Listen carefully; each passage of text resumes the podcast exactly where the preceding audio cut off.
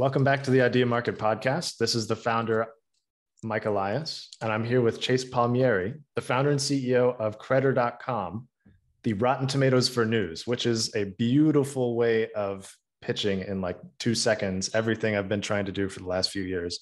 So I'm looking forward to hearing a lot more about uh, your approach and philosophy and just the whole journey. Uh, welcome, man. I'm glad we can finally chat yeah, this is great. It's uh, it's been too long. We should uh, probably have done this years ago. So great to great to connect. Yeah, man, absolutely would have, but uh, it, it took me forever to catch up. I've had my uh, my blinders on for the last you know a couple of years, I suppose. Um, yeah, I'd love to learn about you know what started you on this journey, and you know, for me, it it goes way way back. So if you want to start when you're like five years old or something, please feel free. Uh, yeah, I mean, to some degree, the entrepreneurship bug goes way, way back. Um, the uh, the media accountability bug, it was a little bit later, but both my parents are serial entrepreneurs. Um, my dad was owning and operating all, all kinds of different businesses and I was helping out with him and my mom's businesses growing up. So he's, uh, he owns a restaurant that we built together. Um, he used to do import export businesses. My mom is a corporate event producer. So the launch with Steve Jobs on the stage where he announced the iPad, my mom was the producer for that event so she does wow. those kinds of big corporate rollouts for new products for google ebay amazon and apple those are her four main clients and she's still doing that today and my dad's still running the restaurant and running other businesses as well so both my parents entrepreneurs grew up being an entrepreneur helping them with their businesses went and got my degree in small business management and entrepreneurship um, met who ended up being my co-founder there, uh, working on a project for what ended up being a, um, it wasn't a serious business at the time. It was just to enter our university's business concept competition, but it was a, a 3D printing software platform, basically an iTunes for 3D design files. Um, and we did well with that, bonded over that experience, went to compete against other schools. And then uh, after college, came back, ran the, the family restaurant for a few years while I was kind of thinking about what was the idea that I was willing to spend the next, you know, decade of my life working on. And, and at that same time, I was actually um, co-hosting the podcast and national radio show for Project Censored, which is a media watchdog, nonprofit, nonpartisan media watchdog here in Sonoma County. And uh, just really going deep on me, you know media reform, lack of media accountability, you know the issues that you and I are both very aware of around the financial incentives that are misaligned for readers today with uh, the majority of news being consumed online and, and supported by advertising. So uh, just really went deep with Project Censored there. And uh, eventually it just clicked for me one day. I'm, I'm a hardcore Rotten Tomatoes kid, you know, big movie buff. And uh, I said, wow, the solutions that we're hearing being proposed to combat the, the rising levels of clickbait and sensationalism and just low quality news is not adequate. It tends to be kind of this centralized approach. Oh, let's let Facebook and Twitter censor content on our behalf or oh let's let an out you know a government agency or a private company tell us which sources we should trust and just have that kind of be uh, fed to us downstream.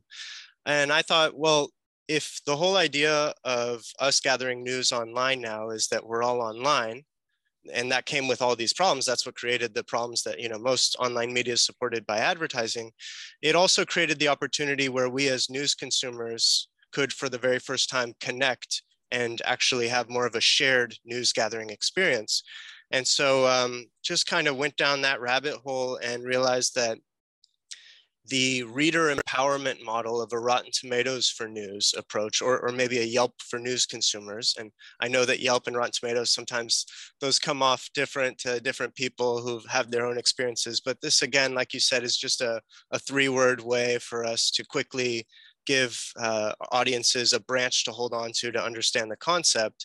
Um, but that a Rotten Tomatoes for news was the ultimate solution because you can't actually solve for reader trust, which is at the heart of this issue, if you're telling them to just trust some you know outside authority or expert. You have to let news consumers participate in the solution.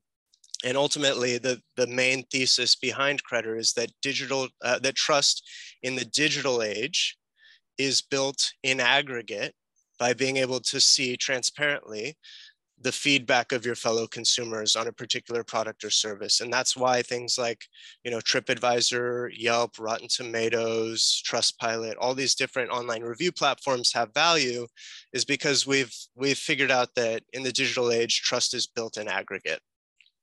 Yeah. Yeah, that makes perfect sense and aligns with everything that, you know, I've thought about idea market and these kinds of solutions as well. Um, that's awesome. So it sounds going back to you know the beginning of your story here. Entrepreneurship is totally in your blood. Been raised to do it, and and that's super cool um, and and very different for me. Um, I'm wondering. You said you're a big uh, movie buff and Rotten Tomatoes fan. How how exactly does Rotten Tomatoes work, and how far do the parallels go in Credder? How close to that inspiration were you able to get? So uh, we i would say we're very similar to rotten tomatoes also because the uh, the founding ceo of rotten tomatoes patrick lee joined our team pretty early on in 2018 uh, he was our first official advisor you know to basically the first non-founder to have equity in the company. He helped us go out and raise our angel round put us in touch with all of his original co-founders from rotten tomatoes. So the Rotten Tomatoes DNA is pretty tightly interwoven into the Credder DNA. And that's why the methodology on the platform is very similar too. So uh, on Credder, again, similar to Rotten Tomatoes, there's both an audience score, which is open to the general public, and your more critic or professional score. So uh, for us, we call it the critic score. And those are articles, authors, and outlet scores that are reviewed by verified journalists. And then there's the public score, which again is open to anyone. And, and that, for example, is where I review articles under because I wouldn't uh, necessarily consider myself a journalist. Um, so the uh, the difference between us and Rotten Tomatoes, and maybe Rotten Tomatoes will eventually do something uh, closer to what we're doing in this regard. But with Rotten Tomatoes, they're only rating movies. They're not rating, you know, the director or the screenwriter or individual actors, for example. Even though I think that that would be really interesting for them to do to to kind of have aggregate scores that are maybe based on the the accumulation of all of their movie scores. Um, but with Credder, readers are reviewing individual articles. Um, right now, the limitation is English written content.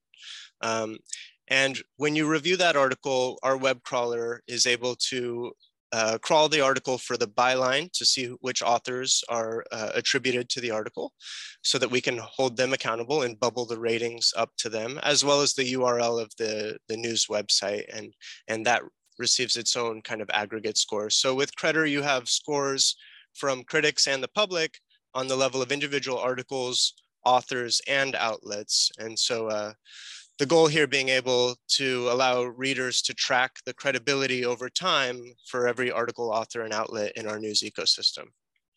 Awesome. The over time part of that, I'm really interested in how you think about it because a lot of the time it seems like articles are posted for a very specific moment and either they're completely overturned or uh, just people lose interest, you know, a short while later or a long while later. Uh, how how do you approach that whole over time aspect of this? Yeah, this is uh, this is pretty crucial because news is it, you know it has a fixed time period of relevance you know sometimes 24 hours sometimes only 48 hours whereas a movie in the rotten you know keeping with the rotten tomatoes analogy movies are kind of forever um, you could go check out a movie from the 1980s and still rate it on Rotten Tomatoes today. Um, but for us, it was important that you not be rating an author or an outlet, that you be rating a piece of content. So the truth is on Credder today, until we reach a much larger level of scale, individual articles are not receiving huge amounts of reviews because there's an enormous amount of content. And again, this is the reason why something like what we're doing should exist. But there's yeah. so much content and it's it's being pumped out so quickly, faster than ever, that individual articles aren't necessarily uh, always getting passing the threshold to receive their own article score. But the idea here is that every single review on an article does go towards the aggregate score for the author and the outlet. And we think it's a much better way of creating an author or an outlet score to have individual reviews spread across a larger sample size of content than for somebody to just come in and say, I don't like the New York Post. I'm going to rate the New York Post as two stars, for example. So uh, for us, it has to be based on the content. And then we also have this uh, very specific review process where, which we actually came up with working alongside media literacy experts, where a reader has to identify a very specific reason for their rating of that article. So for example, if I leave a five-star rating, I can select a specific positive feedback to tag to the URL of that article, such as it was investigative, or it was balanced, or well-sourced, or great context, uh, something specific to tag to the URL of that article. And then if something was wrong with the article, for some reason it lost the reader's trust, um, you can tag something as specific as a particular logical fallacy, uh, a particular type of bias, a particular mistake that you want to call out in the article. And so that's, uh, that's how we get a reader to be very specific and remove a lot of their own bias when reviewing the piece of content and force them to focus on the content, not the source. And then the, uh, the added layer of protection in there is that every review can then be voted on as helpful or not helpful by the rest of the community, kind of this stack overflow model, Quora type model where um, the best content gets upvoted, but we're also therefore creating accountability for the reviewers themselves because the reviewer rating, uh, which every reviewer has and is visibly displayed next to all of their reviews, that's the accumulation of their ratio of uh, positive, helpful uh, votes to not helpful votes for their reviews across the entire site. Awesome. Awesome. Um, I like how many kind of hoops you're asking public reviewers to jump through. And there's always this kind of struggle to like, yeah, you want to encourage people to um, be more careful and deliberate and considered with, you know, any of their interactions consuming news and especially if you're rating it or you know contributing to whether or not other people are going to read it or trust it. And I'm wondering what's like, how do you get people to eat their vegetables? You know, there's yeah. so few people who really want to do that inherently. What's the, what, yeah.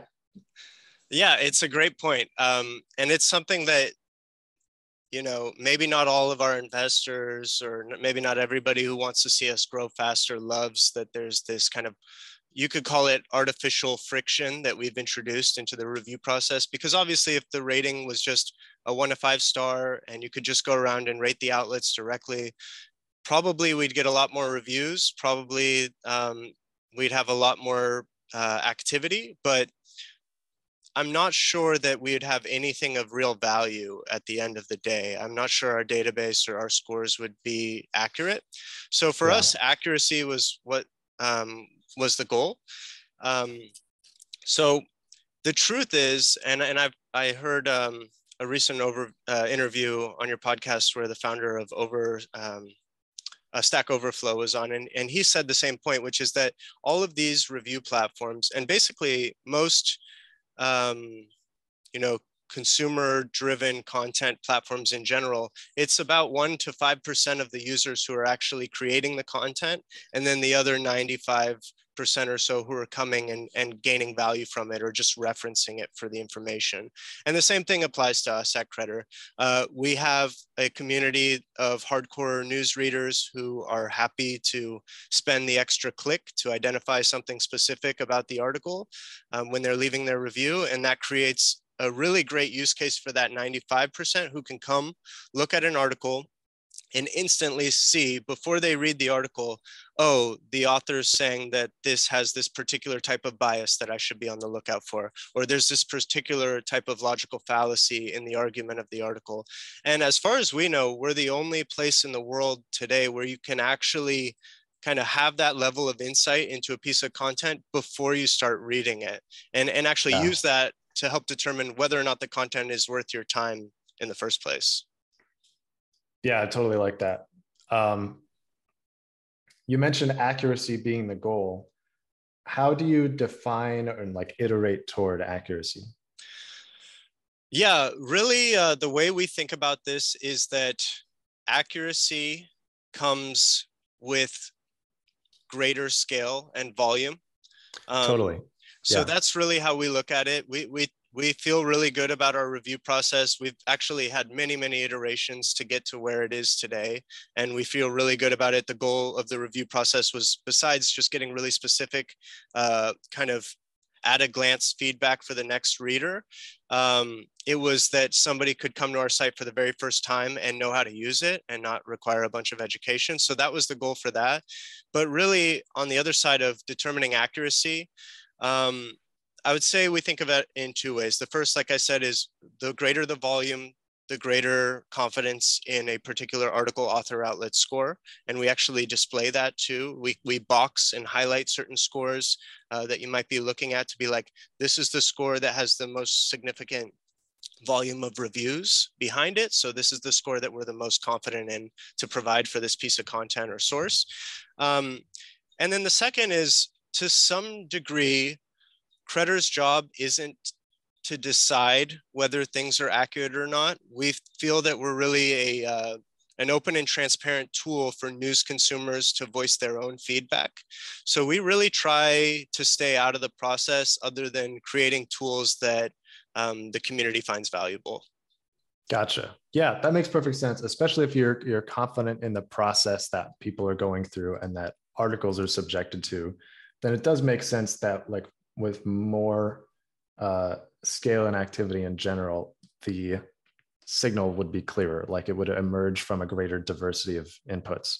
Yeah, well, one of the other pieces of that puzzle is that when you look at other players in um, in our space, they tend to be you know we can talk about the difference between our decentralized kind of crowdsourced approach versus their kind of centralized gatekeeper you know um, um, ministry of truth, if you will, type approach. But uh, one of the benefits of Accredder is that our data, our the accuracy of the reviews is literally improving every single day because we're not just putting a score out once a year. It is a dynamically updating database. So every day, uh, and by the way, if you had an issue with an outlet rating, for example, and you don't think it's accurate and there's maybe not that many reviews, then get in there and start reviewing content and that outlet rating is going to start to change over time. And, and it's an open kind of live discussion on the accuracy of each article, author, and outlet. So the dynamic aspect where each day, each review is making it more accurate, we think also provides an advantage uh, to our model. Yeah, that makes sense. I like the cumulative general structure of this. And you, you can also see that in the way that you're not having people directly review authors or uh, institutions, but having those all be downstream from reviews, if I understand correctly. Yeah, exactly. Yeah, that's super cool. Um, I'm wondering what the like who who who gets to post or like whose whose articles get to appear for critique on on Credder and are there criteria for that? Do they evolve? Is there a yeah? I'm I'm interested in your your general overview. Yeah, so it is as open as it can get, meaning anybody can create an account and start submitting whatever articles they want. Now, that doesn't necessarily mean that the rest of the community is going to engage with it, um, but anybody can create an account, anybody can post articles to the platform for review and they could post an article and then review it themselves um, or they can post it and, and try to wait and see what other readers think about it um, one of the ways that the articles hit the homepage, which is kind of maybe more relevant, is that when an article gets a review, as soon as it gets one review, it hits the homepage. And if it starts to get more reviews from uh, readers, it will stay on the homepage longer. If not, it will start to fall down the homepage. Um, like so, that. so if an article doesn't have a review, it doesn't get put on the homepage because our concept here is if you, let's take an example, if you um, took a, an article you really hated it, but maybe it doesn't deserve to be hated on as much. You review it with your negative review, it hits the homepage.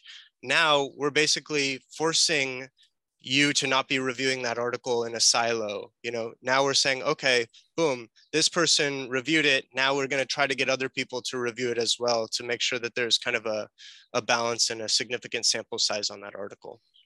I think that's really cool. I like that idea of everyone as soon as as soon as someone cares enough to review one thing, it's put before everyone to see if it's worth staying relevant. I think that's a exactly. that's a really novel. Yeah, yeah, yeah. Um, Idea Market was very much inspired by Reddit, and that is decidedly not the way they do things. So yeah. I, I, like hearing this new new spin on that. Yeah, because it would be bad if you could just keep posting 300 articles from one source and keep reviewing it negatively, and nobody else is even seeing that you're kind of uh, pulling down an outlet rating or an author's rating. So it forces other people to get involved if you're if you're doing something like that. That's a good point. I like that a lot.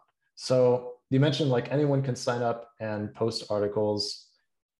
Does that mean that you know Substack writers can get reviewed and, and things like that too? The, okay, so this is a really big part of the thesis as well. Here is that it is ridiculous that in you know 2022 we still look at brands you know vice fox as opposed to the brand reputation of individual writers um, and it is because of Credder's ability to create a separate author score that we're able to create these reputations and brands for the individual writers. Uh, so yeah, us, what we do is um, if if a Substack writer has their you know their channel, um, they're being reviewed uh, separately and their author score on the byline. If their name is on a byline, we find it and we're attributing the reviews to them.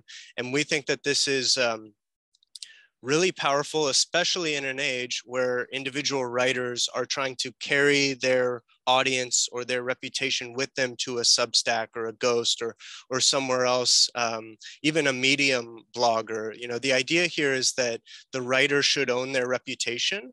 And yeah, if you're building brand trust for the brand, first off, now we can quantify that um, for the publishers. Like, hey, every outlet page has a list of authors that are associated with that publication. And you can see right there who is gaining or losing trust in that brand for you.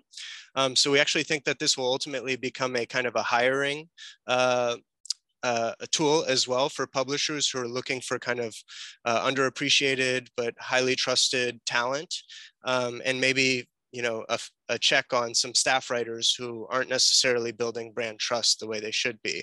Um, so yeah for us it's a big part of the thesis that the outlets this outlet model where you look to the brand won't last forever. I, I, mean, maybe it will exist forever, but the the direction, the trend is really writers and individuals taking control of their audience and taking control of their own reputations. And we think Credder is a great way to empower individual writers to take that leap if they want to leave, you know, their outlet and the, and all the value that comes with that, and say, hey, I'm on Substack now, and by the way, um, you should subscribe because you know if you look at my Credder score i'm you know in the top five top rated authors on Credder for example. Sweet. So it seems like you could also use Credder to build a substack reputation too. Absolutely. Yeah. Yeah you'd be building a you know on substack i think you have your own name for your channel right? Yeah. Um, right. So I, I, think platformer is one of the popular ones with Casey Newton, right? Um, so platformer is getting a rating, but so is Casey Newton. Gotcha. Okay, because platform is the brand that he can let other authors write under and things like that. Right, because we do the author. Yeah. Right, because we do it by URL for the outlet. So it's like platformer.substack.com or something like that. So we have an individual, uh, we have a different URL, so we can attribute the reviews differently to platformer versus just Substack as an aggregate. Sweet, awesome. Um, I just have a, a couple more like technical questions as to how things work, and we sure. can riff a bit more. Um, the critics like how do you become a critic? How do you become like verified as a critic on Credder yeah so there's really two ways to do this. Um, we for the majority of the critics that are approved on our platform we basically outsource the verification method method to Twitter. So uh, Twitter has kind of this uh, pretty extensive, from what I from what we understand, um, path to verifying yourself if you're a journalist on Twitter. And a lot of journalists are verified with that blue check mark on Twitter. So what we do is we, when we can, we say, okay, if you're verified on Twitter, let DM us, DM Credder's Twitter, and we'll uh, tell us what your you know username is on Credder, and we'll go in and we'll verify you as a critic journalist. Uh, basically saying, if you're verified by Twitter, that's good enough for us. Um, the other way we do this, if for example, somebody's not verified on Twitter or they don't want to be on Twitter, don't have an account, um, we do have a more lengthy process where they'd have to send us uh, three different articles that they produced under an outlet uh, that month. Uh, because one of the requirements is that you have to be an active journalist. You can't just be somebody who was a journalist and now uh, is just kind of going around critiquing things. You need to actively be producing content yourself. Gotcha. And can Substack authors count? Like if someone simultaneously has a Substack and a Twitter verification? Yeah, absolutely. The only limitation is you can't review your own content. That makes sense. Cool. All right, right on. That makes sense. I like that idea of sort of, you know, being able to outsource that whole vetting process. we like that too. Yeah. Yeah. that allows Um, the team to stay small. Yeah. Gotcha. Cool. No, that that's fantastic. Are there any? I mean, let me know if this is an industry secret, but are there any other ways that you're, you know, taking advantage of existing infrastructure and, and throwing it together in new ways? Definitely. So part of the Rotten Tomatoes playbook here, um, I don't know if you know this, most people don't, um, but you couldn't actually leave a review on RottenTomatoes.com for I think the first five years of Rotten Tomatoes existence. Um, and that might seem really strange to people because they're like, wait, it's a review platform. How are they getting the critic reviews then? Um, but the way that it actually worked is there were people behind the scenes at Rotten Tomatoes who were going to like Roger and Ebert blog site, um, and they just had a list of critic, uh, movie critic blog sites. They would go look at them, and whenever they saw a review on a movie, they would basically just copy and paste it onto their platform. They were manually aggregating the critic reviews onto the platform. And that was how they bootstrapped the scores for the first five years. Uh, because obviously when you're young, growing, not you know a big player in the space, why why should Roger uh, you know come spend his time to leave a review on your platform? He's got his own site to promote. So that was a really interesting thing that Rotten Tomatoes did. They basically just wanted to be the the aggregate of all of these different movie critic blog sites that were separate and and uh, and that worked for them and so what we did is we tried to find a similar kind of uh, if you want to call it a hack fine uh, we kind of refer to it as a hack and so what we do is again using Twitter and using Twitter's verified journalists with the blue check mark, um, we've created a tool, we call it our Twitter Curator app, um, where if a verified journalist on Twitter tweets and we see that there's an article URL within the tweet, it gets pulled into our internal dashboard. Um, then we have somebody manually on the team looking through these tweets.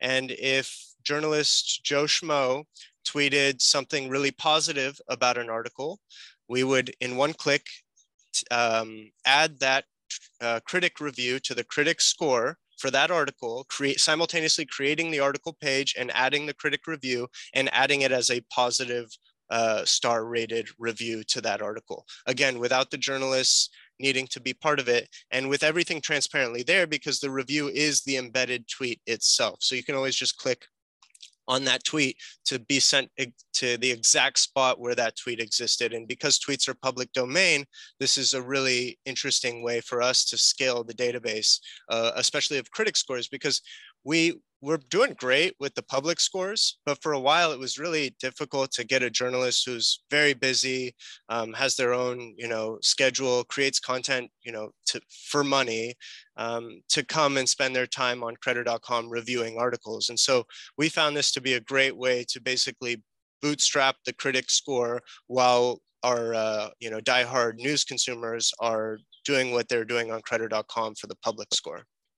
Gotcha do you ever have um, do you have people who are experts in a field like email you and say you know this is wrong but i'm not a journalist so i have no power here uh, anything like that Not much, not really. Um, they do have power because the public review ability is right there for them. So they could create an gotcha. account and leave the review. It just wouldn't go to, towards the critic score. But uh, gotcha. uh, honestly, I think most people are referencing the public score uh, these days too. It, eh, similar to Rotten Tomatoes, you know, when you go to Rotten Tomatoes, some people might lean more heavily towards a critic score, but there's big differences on Rotten Tomatoes. You know, when you have like an indie film, for example, sometimes the critics go nuts for it, but the audience just didn't get it or understand the movie. And so it gets poorly rated. And then you have like Marvel movies where they get huge audience scores, but the critics are like, this was a terrible movie. Why? Like, so, so there's really big differences sometimes in the critic and audience score on Rotten Tomatoes. And so it forces the user to kind of decide which uh, which score they tend to align with more. And the same thing applies to Credder. I think some readers are like, no, I'm I'm more aligned with the established journalist ratings, and I like to you know go by those, and others go by the the more public score. Have you seen any interesting patterns there? Like there's it feels to me like there's a growing schism between journalists as a group and the public as a group how how is that? Is that showing up at all? Are you seeing things? It is definitely showing up. Um, yeah, it, like I said, the the big gaps that you see in movies, we're seeing those now because they're being measured now. Uh, we're seeing those in traditional mainstream outlets. So, you know, the New York Times, the Atlantic, all you know. Um, Washington Post, these these big name brands, they're still getting really positively reviewed by journalists who are kind of in the club, but the public you know, and, and this shows in all polling over the last, basically the last decade with news consumers at record levels of distrust in, in mainstream media, the public is, you know, bringing these outlets in in like the 65 to 70% range, whereas the critics still have them up in the high 90s. And it shows you that, um, you know, maybe the journalist critic score and this is why we wanted to make sure that they were separate. Um, the journalists sometimes are of a certain type of bias themselves or political leaning. And so maybe they're not as alert to uh, a framing of an article being presented with that political leaning because to them it's just obvious. Whereas the, the public is like, stop giving me you know stop mixing your opinion in with with the news of the day just give me the information and so what we see is that the the articles authors and outlets that are the most straightforward meaning like the author is almost nowhere to be found in the piece of content. It's just like here's what happened on this day and time and then this happened and here's the sourcing and here's the additional evidence to support that this happened here at this date and time. Um, those articles authors and outlets you can't really review them negatively because all they're doing is presenting the information accurately and in a well-sourced way without any political agenda or leaning. And so those end up getting nothing but positive reviews. And that's really the point of Credder is um, we want the most straightforward news without the political leaning to be the stuff that rises to the top. And so uh, people often come to us and they say, well, aren't you going to have a, a left wing you know, reader reviewing Fox negatively or, uh, you know, a right wing reader reviewing CNN negatively. And it's like, well, if CNN is presenting the news from a left leaning bias, then yes, the person on the right is going to call that out and vice versa. And that's as it should be, because the idea here is that on Credder, the stuff that really gets the best scores is the stuff that both sides could agree is, is well reported news. Yeah, I like that a lot, especially that, you know, as that grows and as as Credder's impact means more for journalists and for the public, it becomes clearer that winning means bringing these two sides together. Yeah. Yeah. Oh, well, the other piece here is that, um, and we see this a lot where a journalist writes a great story, but then it gets handed off to the editor to write the headline and you get this terrible clickbait you know bs headline uh, attached to an otherwise really great investigative well-researched story. And what we're trying to do is create an incentive for the journalist to basically say hey editor no no no no no you don't get to write my headline because i'm getting reviewed negatively on Credder for this clickbaited headline when otherwise my content is good and my score, my individual author score, which matters to me, is taking a hit every time you write my headline. And so we're trying to really create a, uh, a pre-publication check on the uh, on the publisher, on the editor, and on the individual journalist to basically say, is this article, is me putting this article out worth the clicks and the advertiser revenue that it's going to negatively is it worth it compared to the negative you know 10% hit i might get on my Credder score uh, that's going to be really hard to bring back up again? And so we're really trying to create this you know pre-publication uh, thought process where they go yeah maybe this piece of content maybe i don't need to put this out. You know it's not worth not worth getting you know the negative percentage decline on my Credder score yeah, yeah, that makes sense. Um, going back to tracking, you know, reputation over time at the article level, if if something is uh, you know big and relevant for a while and gets a high rating, and then some reasonable amount of time, six months, a year passes, and the conclusions presented in that are completely overturned, is there a retroactive loop does that show up in any way or does history just kind of stick the new thing onto the old thing? And like I'm, I'm, what's your you know approach for that?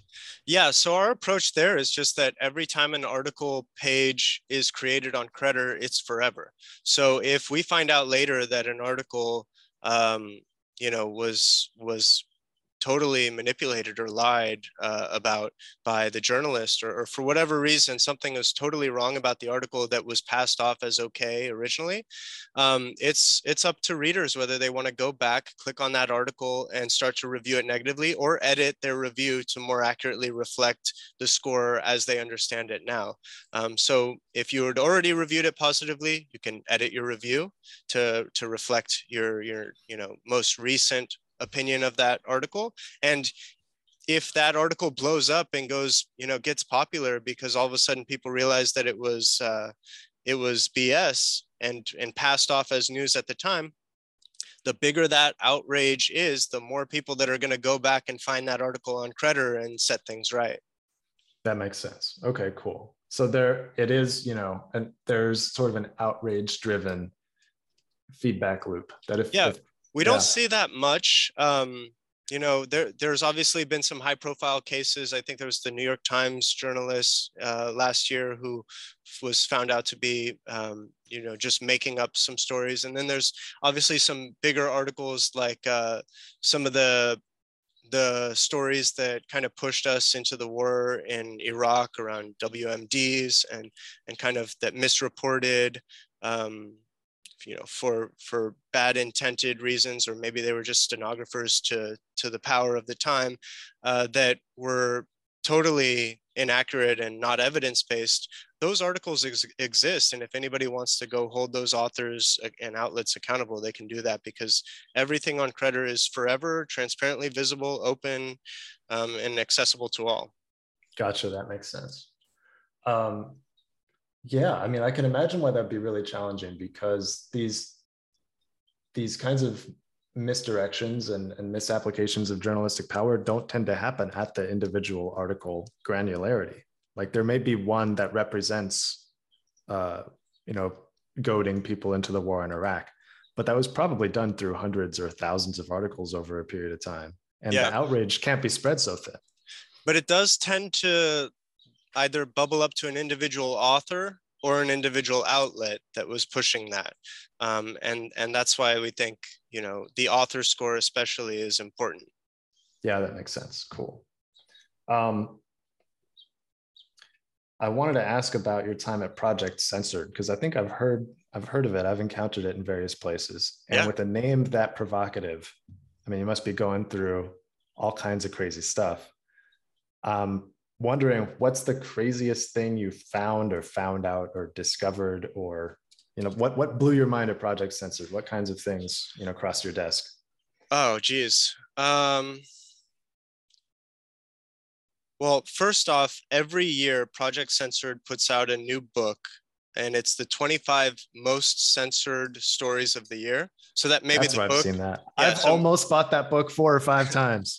you should you should buy it. You should support them. If not, I'll, I can always give you some copies. I got a bookshelf full of them here. But um, yeah, every year, uh, Project Censored puts out the 25 most underreported or censored stories of the year. And, and these tend to be really meaningful, like world impacting stories that just nobody heard about. Um, and that's that's kind of the uh, the main product that Project Censored puts out.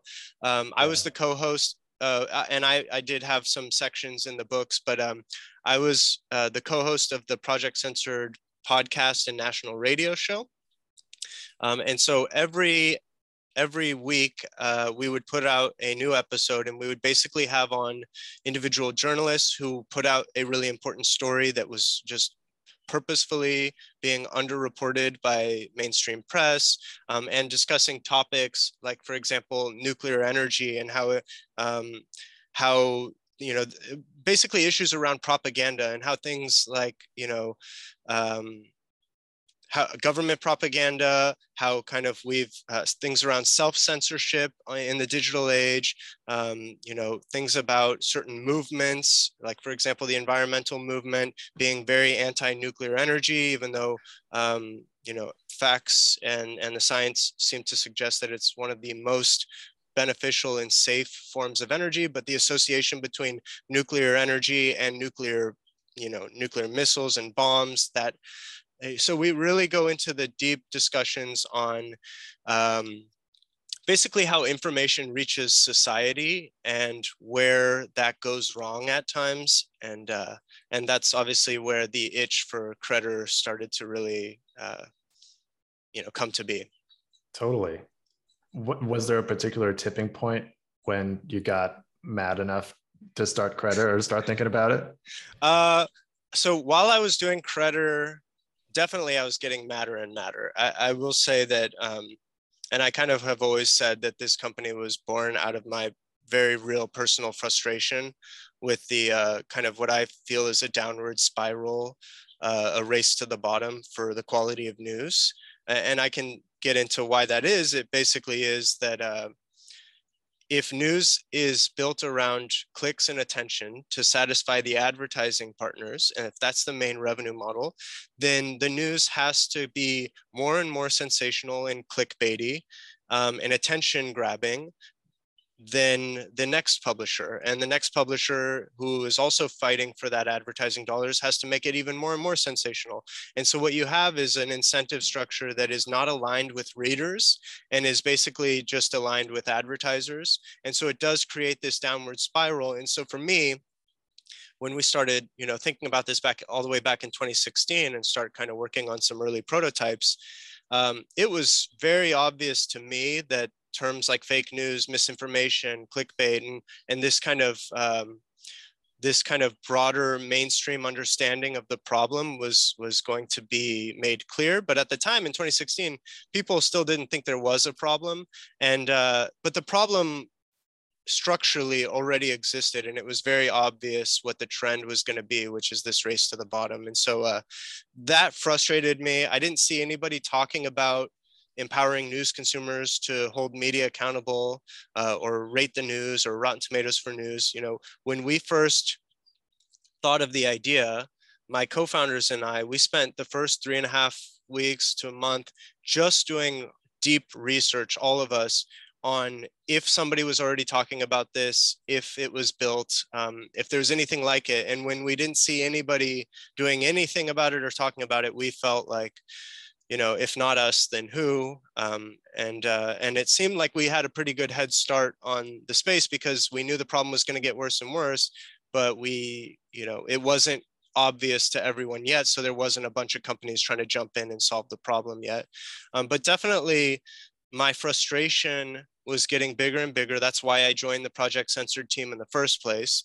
Um, and when we started Credder, I was still co-hosting that program for the first few years. It was it wasn't until um, I started my own podcast, the Credder podcast, that I really started to kind of have to. Uh, I just didn't have the time to be doing Credder the company, Credder the podcast, and the Project Censored show. So uh, I haven't been on Project Censored in a while, but uh, every now and then I jump on for an episode. Cool. I'm just curious what how what was like the format of the Project Censored podcast? Was there a particular angle or attitude or yeah i'm just curious how that how that runs. Uh it was kind of an interview based uh show. There was a lot less of me and my co-host mickey huff um, sharing our own opinions. It was more you know question based let, let an expert uh, guest speak to a specific issue.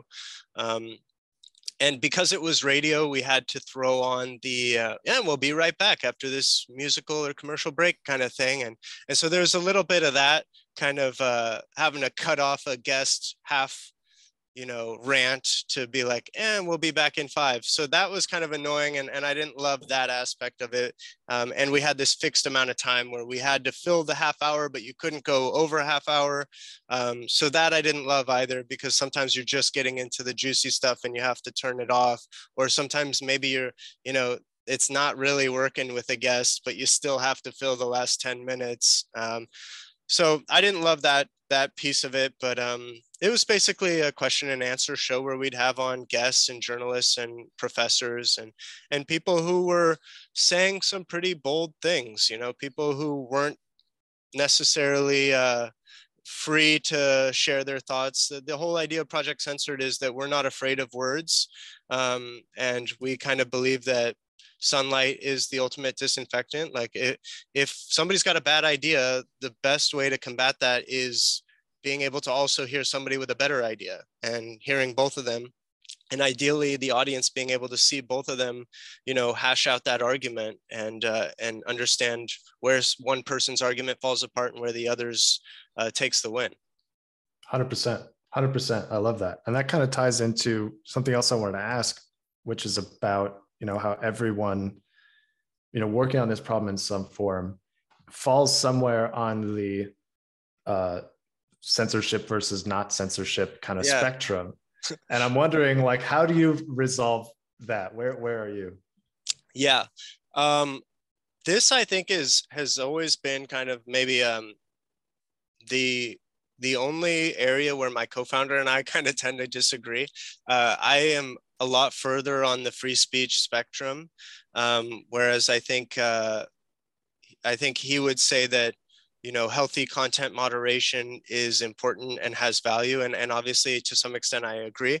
Um, we were we thought about this from the early days because obviously i was already working at project censored before we started Credder so the, the idea of censorship and online censorship was um, very ingrained and so what we the another reason that we had reviewers review individual pieces of content is that it becomes really hard for the reviewer to uh, spew a bunch of crazy nonsense because their goal with the review, the content that they're posting onto the platform is a critique of an article, uh, basically saying what, whether or not the journalistic reporting of a piece of content was done well or not.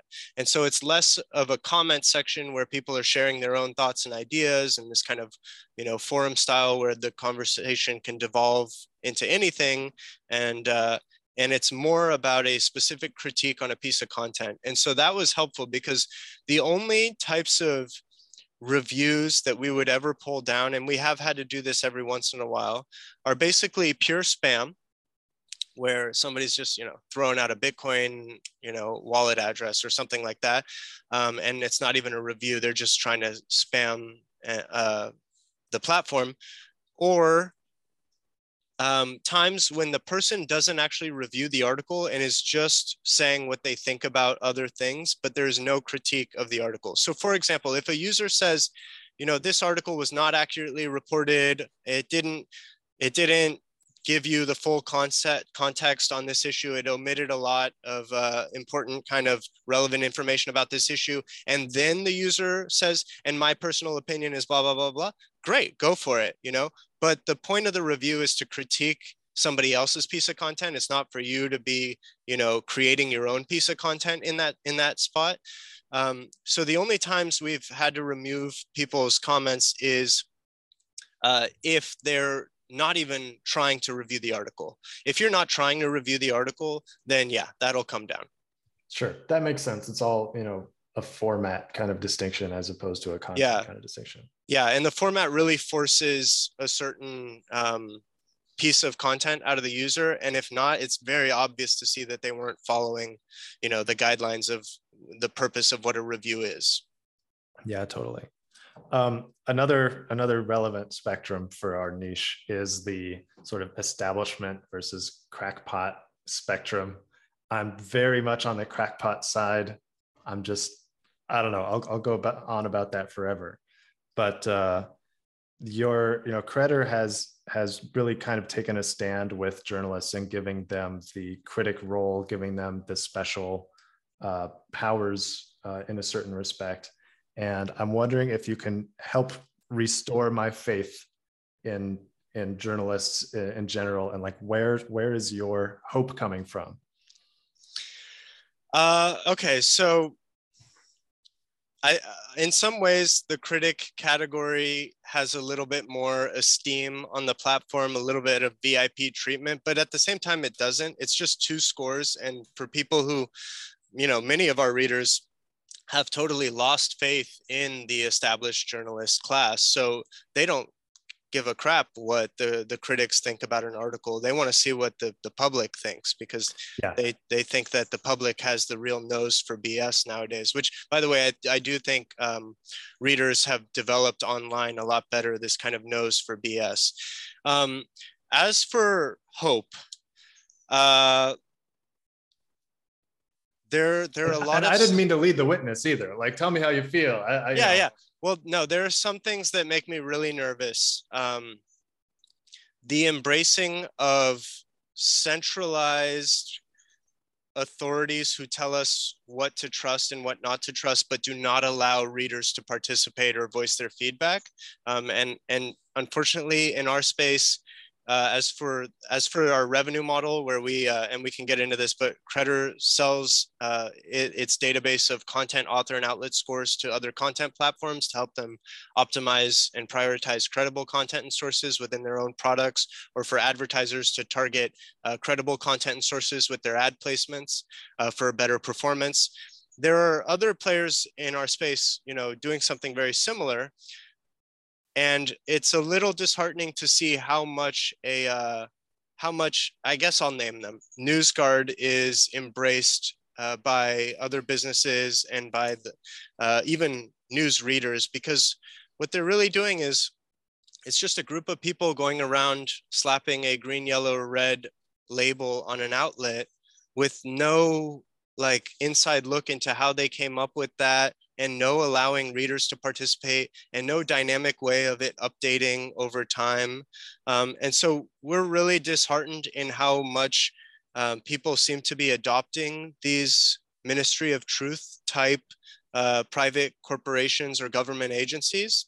Um, the hope that that we also feel though is that at the same time as people have figured out this kind of and people like Donald Trump have popularized the term fake news. This concept has hit mainstream now. People are more aware than ever that there's a problem, that there's kind of a, rot at the core of you know what's going on in journalism today and the incentives are broken. And they're looking for solutions. I think that they're unfortunately being a little bit lazy and landing on these centralized uh, you know trust raters as the solution but I think the next wave is going to be them going, oh, whoa, whoa, whoa, no, we can't outsource our critical thinking to some, you know, body of journalists. We have to have a way of, of decentralizing reputation. Um, and so my hope is that the next wave lands people where we've kind of always figured that the long tail was going to end up. Eventually, people are going to want to be able to review the news themselves and just see what other readers think about content and sources. Um, besides that, my hope is that Credder's uh, Credder has an API where we can display Credder scores next to content and sources on other people's products and services. And the good thing about people who start social media platforms um, and this is a big chunk of our customer base, people who, uh, who run news aggregators and social media platforms. They are not centralized thinkers. They're very decentralized, crowdsource friendly, uh, consumer friendly types of platforms. And so they don't look to these establishment players. They look to something like Credder to display scores next to content on their platforms. And so we're getting a lot of adoption and integrations going there where Credder's third-party crowdsourced scores are showing up on social media sites and news aggregators. And, uh, and these other guys are not being taken seriously at all. And at the end of the day, you have to go where news consumers are and that's primarily social media and news aggregator sites. So if if readers are seeing Credder scores um, and eventually even being able to rate content uh, through these other platforms, then uh, we feel really hopeful because it's a really hard sell for someone like NewsGuard to go to a Facebook and say, hey, we're just this small group of people who decide ratings. Will you put it on your platform next to all of your content? Facebook's going to have a hard time pushing that on their users because they're such a consumer friendly, you know, consumer engagement type of platform. They're much more willing to put on a score that is dynamic and allows their own users to go participate in it so that Facebook or any other social media platform can say, hey, if you don't like the scores for Fox News, it's an open, free, accessible platform. Just go on to credder.com and review articles from that outlet yourself, and it will affect the way the ratings are showing up on our platform. So it's like hands off for us, Credder's hands off. This is an open tool. It's almost like a protocol. Yeah, yeah, that's awesome. Have you had um I mean, you clearly must have, have had some luck with that with that pitch. I really like the way it kind of takes the responsibility off of the platform itself. and says here. Yeah, this is this has been we want to really break into more of the digital advertising world um, soon, but the the our, our early customer base is mostly social media platforms and news aggregators uh, and the pitch is, is is basically what i just said but it's also a little bit uh, around you know why take these editorial decisions into your own hands it's just going to backfire yeah. um, it's just going to make you look like you're censoring content.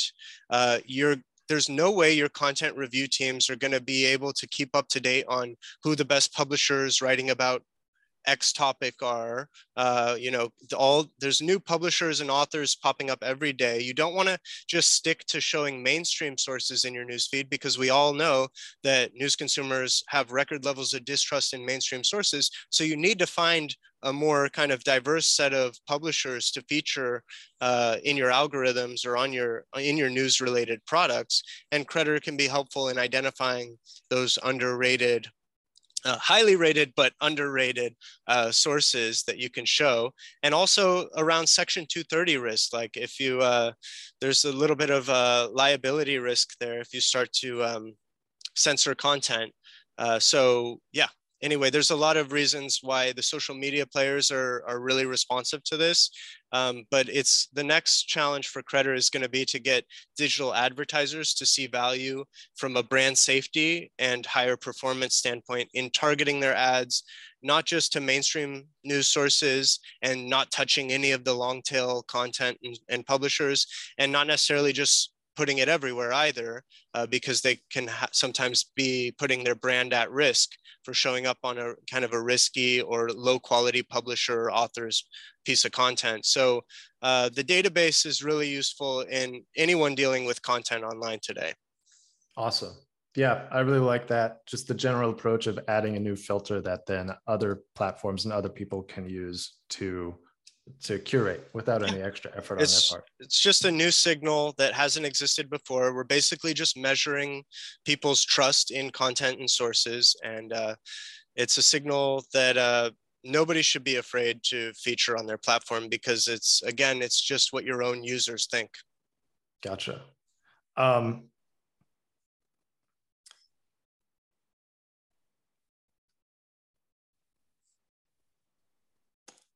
referring to like the general trend of clickbait driving attention and, and basically the model devolving into sensationalism.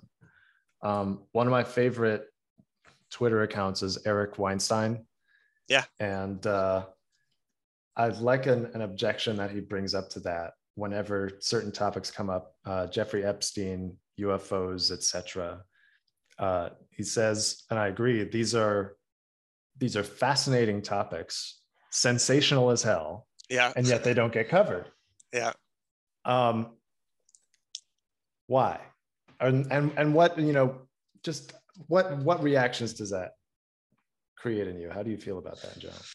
Um, so I'll again not speaking on behalf of Credder here. I'll just I'll. Say, Oh yeah, you know, no, by I'll, all means, I'll, into, I'll blur out your logo. Yeah, no, no, no, just, no, no, no, no, but, but, no, but just to like uh, everything I've said till now is kind of on behalf of Credder. But if we want to go down these gotcha. rabbit holes a little bit, I'll just distinguish yeah, that these are my thoughts uh, not necessarily the thoughts of Credder, uh, because again, Credder is supposed to not have an opinion on anything, um, even though some of us individually do.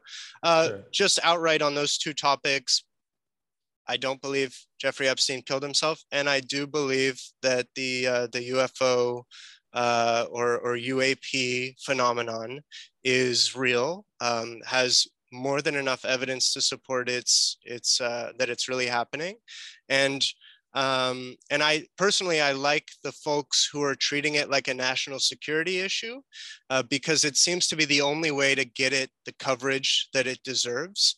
Because um, when you're talking about threats of national security, now everybody that takes themselves seriously has to take this seriously.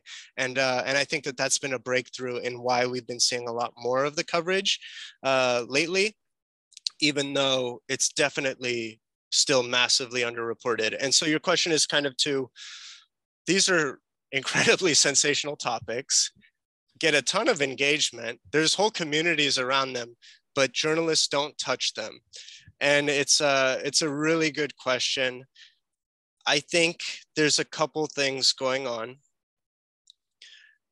First is I think journalists are uh, as much as they throw out a lot of clickbait these days, I think that these topics have such a stigma of uh, that they don't want it to negatively affect their reputation. And I, unfortunately, this kind of stere- this uh, stereotype or label of conspiracy theorist has been is so strong um, that journalists don't they'll do anything to stay away from that label uh, just because of the career risk, um, because they're not going to get fired for talking about the next, you know, cultural hot topic, but they they they see it as career risk to cover certain topics. Um, and I also think that to some degree, the the outlets might not want us talking about this. Uh, I, I do think that there's so much interplay between the US government and US mainstream media right now that if you think of uh, the UAP UFO phenomenon in, phenomenon in particular, it ha there has been, whether you believe it's true or not, there has definitely been a serious effort to suppress information on the topic. And where is that suppression coming from? primarily from the US government, who either has active programs on it, or if you want to, if you say uh, that the active programs that they used to have no longer exist because there was nothing there and it was just experimental, fine. Either way, there is suppression of information on these topics.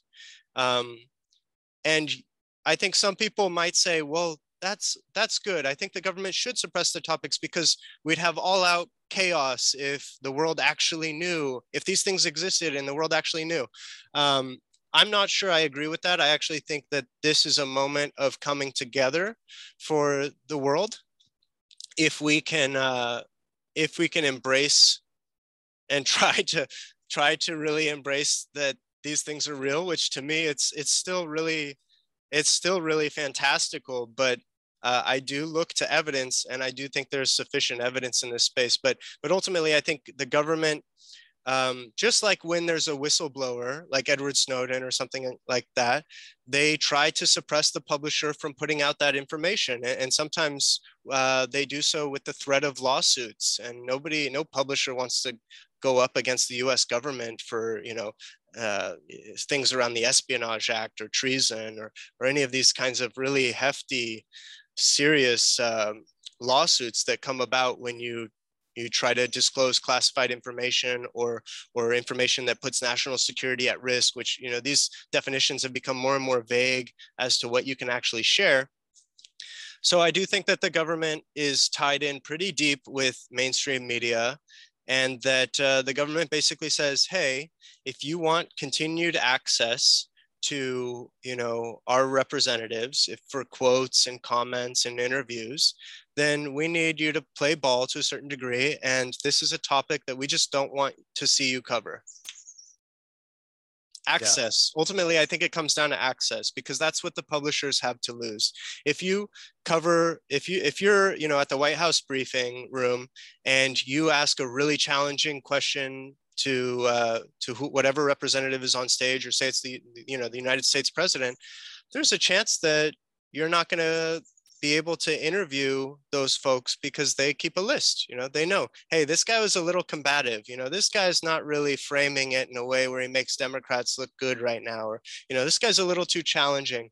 You start to lose access and and when other journalists get to have the high profile interviews with the secretary of defense or you know who you know whoever's in charge at the pentagon or whatever and you no longer have that because of one question where you asked was that question really worth it? Like was asking that one question really worth it for your career to no longer have access to all the intelligence uh, professionals or, or insiders inside the white house or other you know really powerful positions? So there's just too much career risk um, and i think a lot of a lot of journalists today are are scared because you know publishers are going under. They're losing revenue. There's there's a lot of loss of jobs in these spaces and the future is incredibly unclear.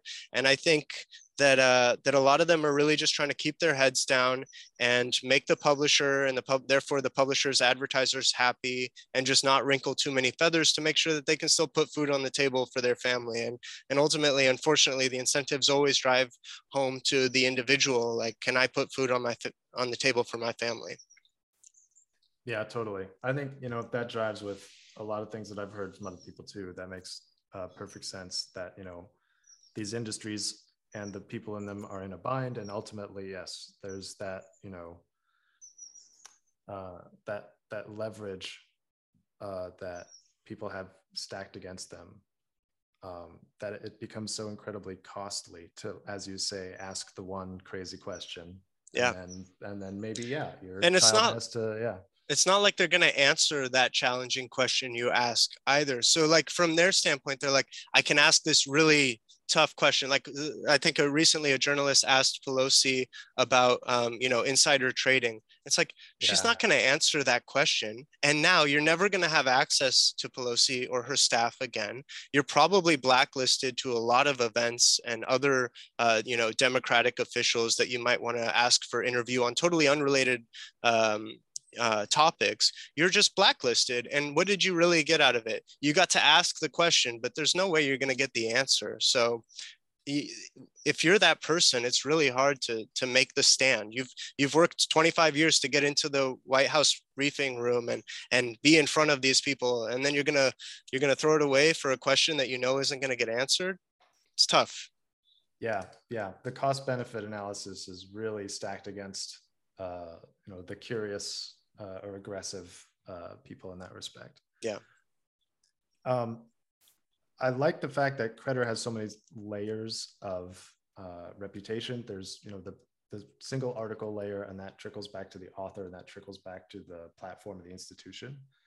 Um, are you seeing a lot of platform and institution and author rankings being shuffled a lot? Are you seeing up and coming substackers taking down Wall Street Journal and stuff like that? Yeah, we are. Um, uh, I don't have it in front of me right now, but if you if you went to credder.com slash leaderboard, uh, I think you'd be surprised at a lot of authors and outlets that you've maybe never heard of, but that are right up there at the top of the leaderboard, uh, pushing, you know, more more well-known brand name institutions further down on the list. So yeah, there's some incredible publishers and journalists out there who are just giving their audiences exactly the, the kind of high quality news and reporting on a continued basis that they're looking for and that shows through in the numbers and Credder doesn't put its hand on you know these rankings in any way. So we see all sorts of people and and publishers pop up here and sometimes i look at the leaderboard and i see somebody broke into the top 20 or something i'm like i've never even heard of this outlet. That means Credder's doing its job. It's helping people find and celebrate publishers that are totally you know not getting the recognition they deserve. And the reason that we're stuck with these mainstream outlets is because there's so much content and publishers out there. How in the hell are you going to figure out who to go listen to outside of it? You're getting fed the mainstream. There's infinite amounts of content and publishers. You know it's it's a real challenge for an individual news consumer to take it on themselves to go find high quality sources eh, for themselves. And so we really try to you know make that easy for people who want to finally step outside maybe that that echo chamber that they're in. Awesome.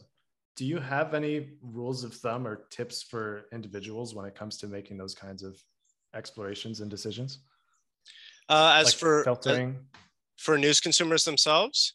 Yeah like if i'm if i'm sick of corporate media but i don't know what to do about it the, you know leaving the the you know the visible spectrum of credibility and venturing out into chaos land. What is, do you have any advice for most people who maybe don't have all the time in the world to de, you know devote their lives to that? Yeah i mean this might sound self-serving but it's what i do as yeah. a news consumer is i just check out the leaderboard and if i see an outlet or an author that i've never heard of i just go see what they're writing.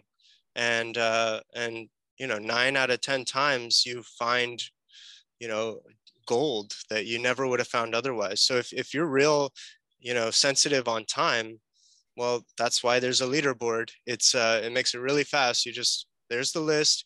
Look for a name you don't recognize and dive in. Sweet. I'm definitely going to do that. Um, do you do you get the feeling that Project Censored is is going to be put out of a job by Credder? Are you gonna no. are your publishers your publishers gonna cover so many you know incredible things that don't get the right coverage that they can?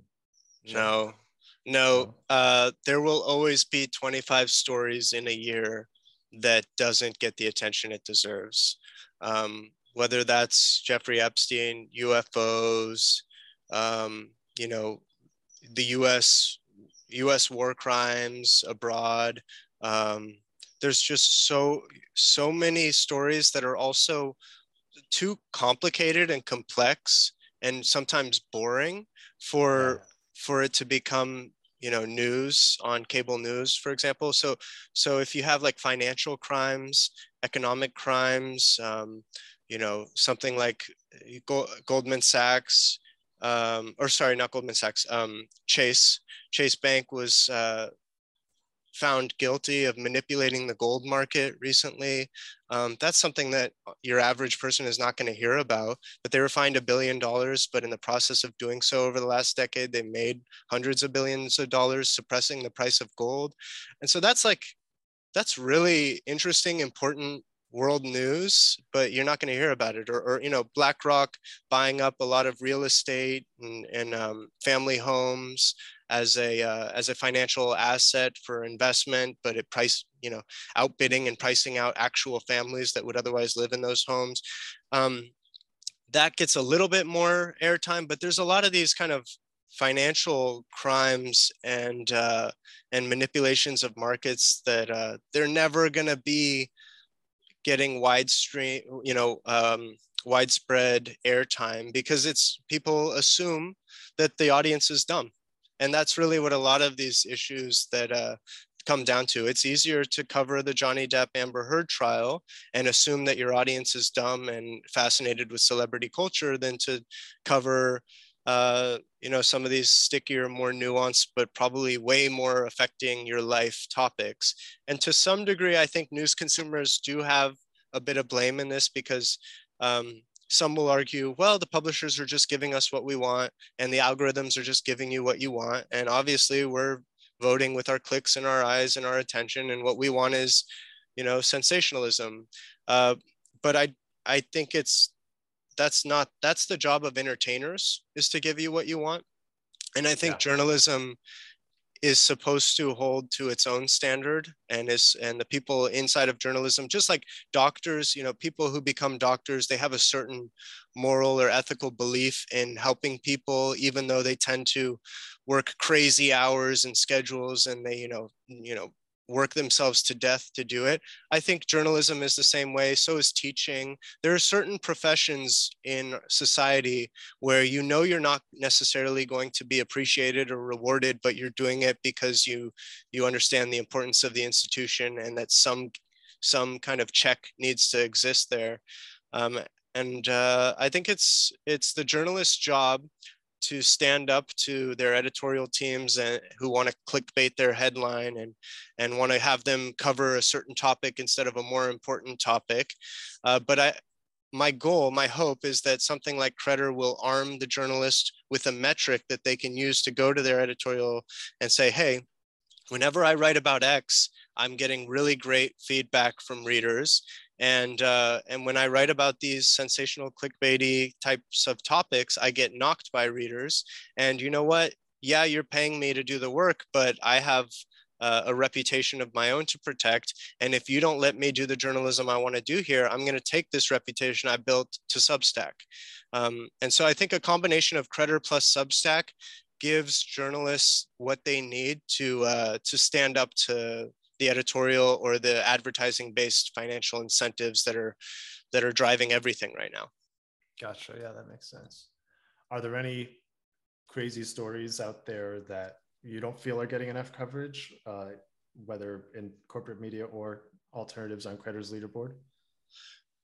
Um one so there's one uh one topic that i'm really i spend a lot of time on space tourism. Uh, I spent a, a lot of time on, on this particular industry, and I think it's, it's getting the attention, but it's getting a incredible misframing. Uh, so the framing right now is, oh, we got these three billionaires, Elon Musk, uh, Jeff Bezos, and um, Richard Branson, just three billionaires shooting off their big rockets into space. And it's like they, they basically are constantly referring to it as a dick measuring contest. That's kind of the framing of it.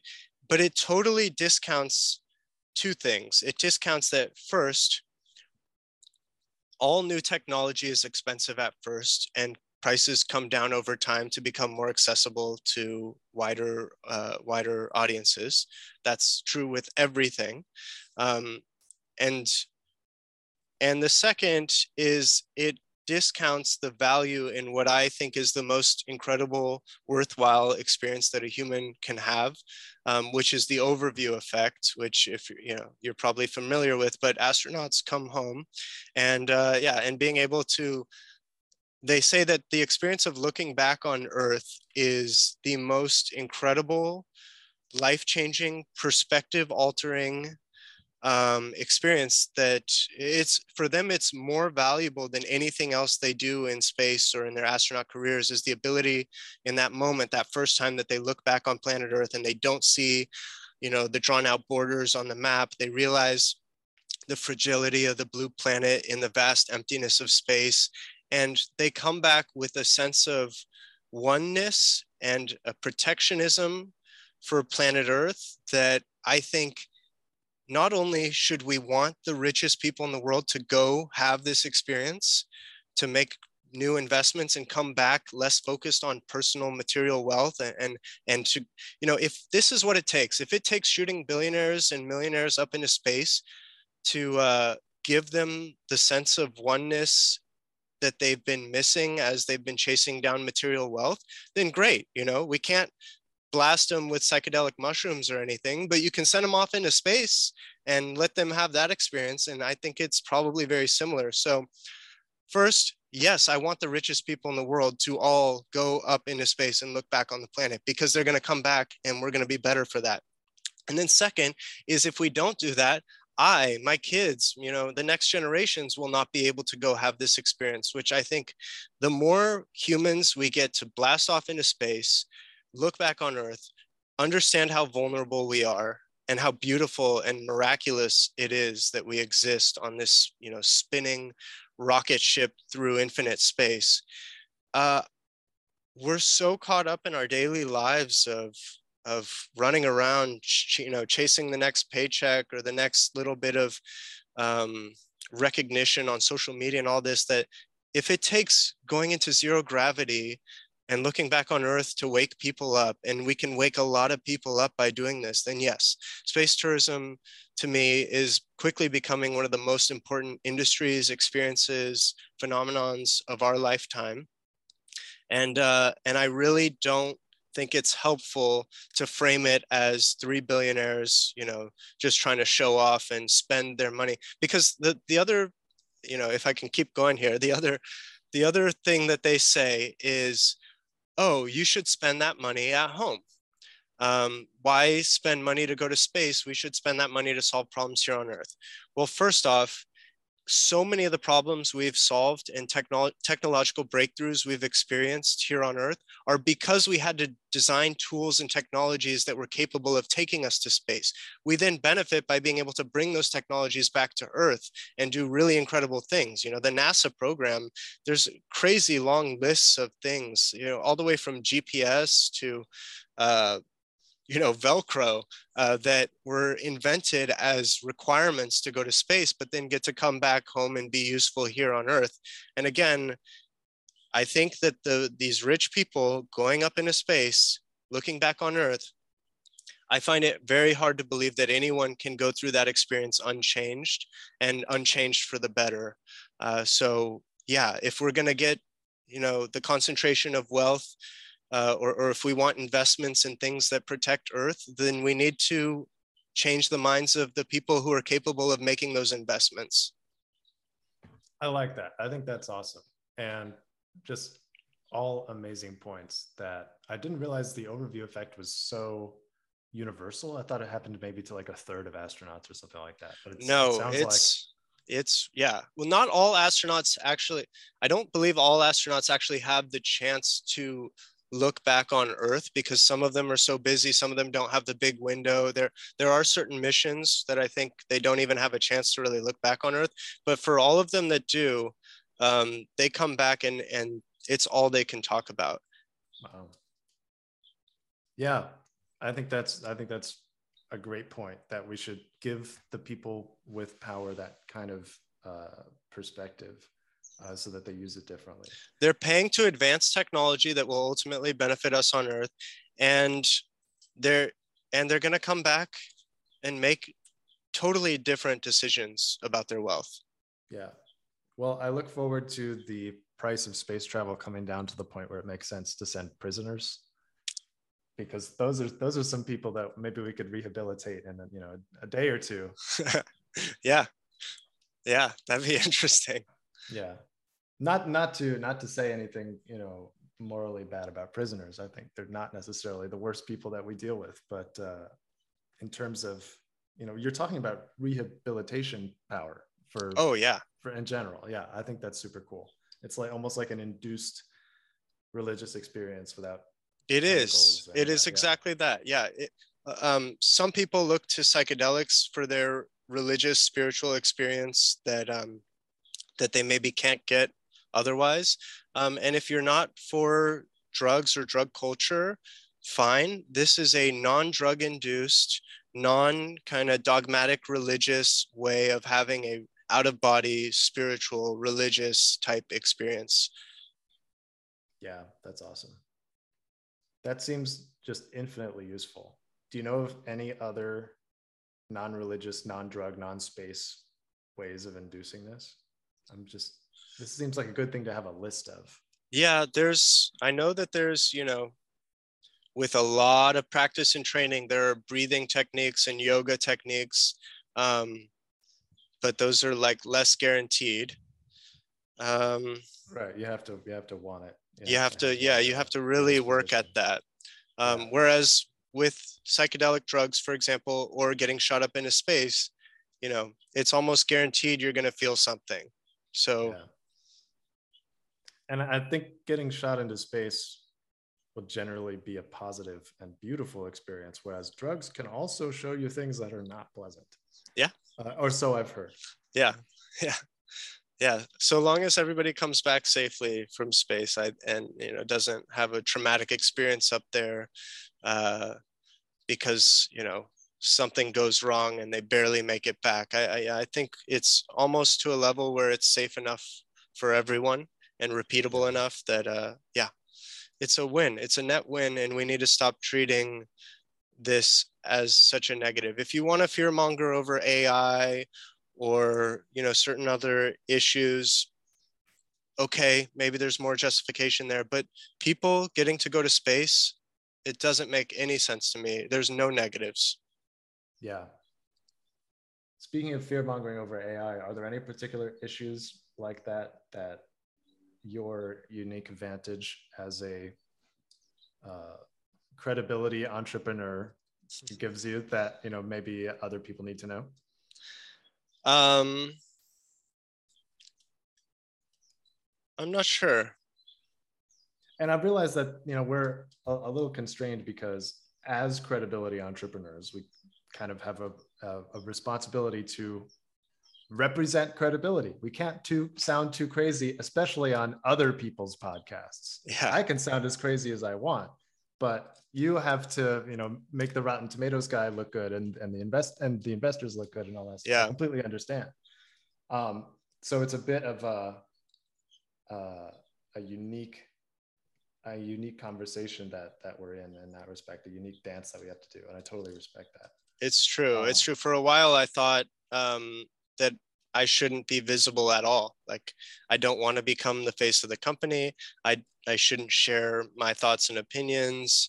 Um, you know, but as, at a certain point, it is the CEO's job to promote the business, and you can't really do one without the other. Yeah, and the vision. Like you have to be the one saying, "Hey, we ought to all go do X." You got to carry the flag and Yeah. wave it. Um, what has that looked like for you? Do you do a lot of public stuff, outreach, give speeches at you know conferences, anything like that? Uh, I've done speeches and panels and that kind of stuff at media literacy conferences and that kind of stuff. But um, for me, really, it's just the the Credder podcast. I do have on a lot of interesting guests, and and just like what we're doing here, you know, the first part of the conversation focuses on their project, what they're doing, but then it always tends to move into kind of. Uh, not necessarily more interesting, but more uh, opinion-based subjects, and and so. But I but I enjoy that. I've I think I, I'm basically confident enough in the evidence of what I talk about now that I don't talk about things I don't know about. I know about space tourism. I know about Bitcoin. I know about online news. Um, uh, I, I wish I knew more about the UFO UAP phenomenon, but I know enough to know that something is happening. And I, I'm not afraid to face whatever is happening. And, and I hope we get more information. But I know that something's happening, something that we can't explain, um, and that that should have everybody wanting to spend more time on the topic. Yeah, hundred percent. Totally agree. Um, without getting you know into particular rabbit holes, obviously, like conspiracy theorists, and I count myself in that, not as a derogatory term, uh, occupy a large percentage of news consumers nowadays. Um, I, I suppose I expect the conspiracy theorizing voice to get louder over time in one way or another. Um, but also, yeah, is is Credder? How do you how do you feel about that? Do you agree, disagree? Are you seeing that? Um, like, what's what's Credder's general relationship to things that other platforms might write off on the basis of their content? Yeah. So um, first, I'd say that uh, conspiracies do exist. Um, not not every conspiracy theory that somebody has is in relation to a real conspiracy and and there's conspiracies that a lot of conspiracy theorists have probably never heard of or unaware of but conspiracies do happen from time to time. Um, we know that. So the term conspiracy theorist has really gotten a negative rap and and it's actually uh, if i remember correctly this is like meta conspiracy theory here. The label conspiracy theorist itself i believe was uh, termed by the CIA to discredit people who are looking into some of their programs. Um, so that's kind of double layer of conspiracy theory there because the label conspiracy theorist itself kind of has a conspiracy theory behind it. Um, as for how it relates to Credder, uh, I think our review process does a really good job of forcing somebody to not spout their theories and opinions and wants and needs, but really to to just target critique of a piece of content. Um, and as for kind of whether or not it should be allowed on other platforms, I'm of the belief that yes, uh, because I think that if you, if your goal, if the justification, if we're going to give you know a platform the benefit of the doubt and say the justification the intention behind limiting this kind of speech on a platform is because it is not necessarily evidence based or, or, it's not wide held belief or um, or it's somehow dangerous. I think the much more dangerous thing to do is to force it underground. Um, in every situation, if there's people saying all sorts of craziness, those people believe that whether you let them say it and have other people engage with them and try to change their minds or not. And if you take it away from them, you do two things. You force it underground where nobody sees it nobody can, you know, participate in, in changing minds.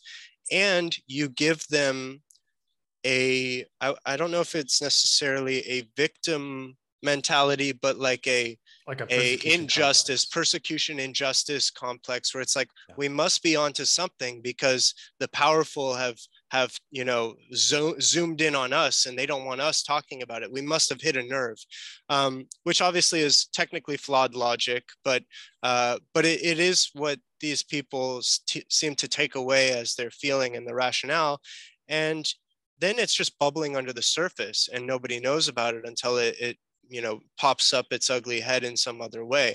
So i'm of the belief that like we said at the very beginning the the solution to bad speech is more speech. Sunlight is the ultimate disinfectant. Um, ultimately we're in a society where arguments and idea like it's it's a marketplace of ideas. And if some people bring some you know cuckoo ideas to the forefront you have to trust the market and this is ultimately the concept of what you're doing and what, our, what we're doing at Credder too is like you can't decide for the marketplace uh, regarding the marketplace of ideas. You can't decide. You can't put your fingers on the scale. You either trust the marketplace or you don't trust society to solve problems and talk through things and, and you don't believe in the power of argument. And, and so if you believe in the marketplace of ideas you need to and you're doing this and we're doing this create a tool or create a marketplace where those ideas can uh, battle it out and, uh, and everything can be seen uh, by all who are on looking. 100%. Couldn't agree more. Absolutely. Um, yeah, I, I think that was beautifully, beautifully said. Um, I'm curious about um, on the like regarding conspiracy theories i've often i've often come out just incredibly in favor. I've said things like conspiracy theories are basically vitamins. They force you to reconsider new things instead of telling other people to. Like i've and i i believe that but i think it's a little too unbridled because at the same time there are people who uh, you know get attached to a particular rabbit hole go down it it redefines their whole life it costs them tons of relationships. Um, that's not a good that's that's that's not healthy. Like whether you're yeah, that's that's not healthy. And I'm I'm trying to figure out like what the right way to temper uh, the the inevitable need to deal with a wide variety of perspectives and i don't just mean that like democrat republican i mean that like every kind of crazy you know that that there is or at least crazy sounding yeah. I'm wondering like how you personally deal with that or how you'd recommend people deal with that. So I have a I have a theory on this. Um, it's it's by no means necessarily evidence based, although there might be evidence out there. I, I can't say that I've spent the time uh, on it, but I have this theory that the people who you, you're kind of referring to there, where you lose them down a rabbit hole so deep, so crazy that they it alienates them from their friends and family you know they they can't sleep they they start doing all sorts of crazy stuff in in their commitment to this one thing. To me i think of those people as like we were and this is again not it's not nice but we were going to lose that person to something. They were going to eat too much pizza and drive themselves crazy that way they were going to watch too much tv and never leave the house and drive themselves crazy that way i think there are some people who have a problem of discipline and self-control and just go too far too focused uh, down a certain rabbit hole, but I don't necessarily blame the rabbit hole. I just feel like that's the thing that got to them. You know, it's like this drug would have gotten to them. This piece of information could have gotten to them. Uh, this experience could have gotten to them. There's certain people who just were unfortunately destined to fall down a crack and hopefully they can recover from it. Um, but there's such a wide range of experience as humans that there's bound to be people that you're going to lose to any certain thing you know you can say conspiracy theories are a bad thing because some people lose themselves in them but there's lots of people losing themselves to diet coke there's lots of people losing themselves to reality tv um, there's a lot of things that people can go too far down the path on and to me it's like reality tv got to that person before X, Y, or Z. And, and so um, it's not a great thought because it's almost like fatalist to a certain degree. Um, but I, I do think that some people's upbringings, you know, mental faculties, biological or chemical makeup of the brain causes them to become very addicted. And, uh, and I think people can get addicted to almost anything in society. And and it's not necessarily the things the thing is to blame you know? Diet coke isn't necessarily bad if people can approach it within reason and you know it's not a substitute for water. Tv isn't necessarily bad. Reality tv even isn't necessarily bad. I just think a lot of people um, these are easy paths to lose themselves to because there's nobody saying stop you've had enough. There's there's an interest in basically pushing them as far down the rabbit hole as they can. Yeah, I really, I, I actually like that framing a lot. The sort of addictiveness framing. I think there are addictive personalities. I mean, a lot of yeah. people have them. Yeah, and um, myself included at times. Like, have you heard of the Rat Park experiment?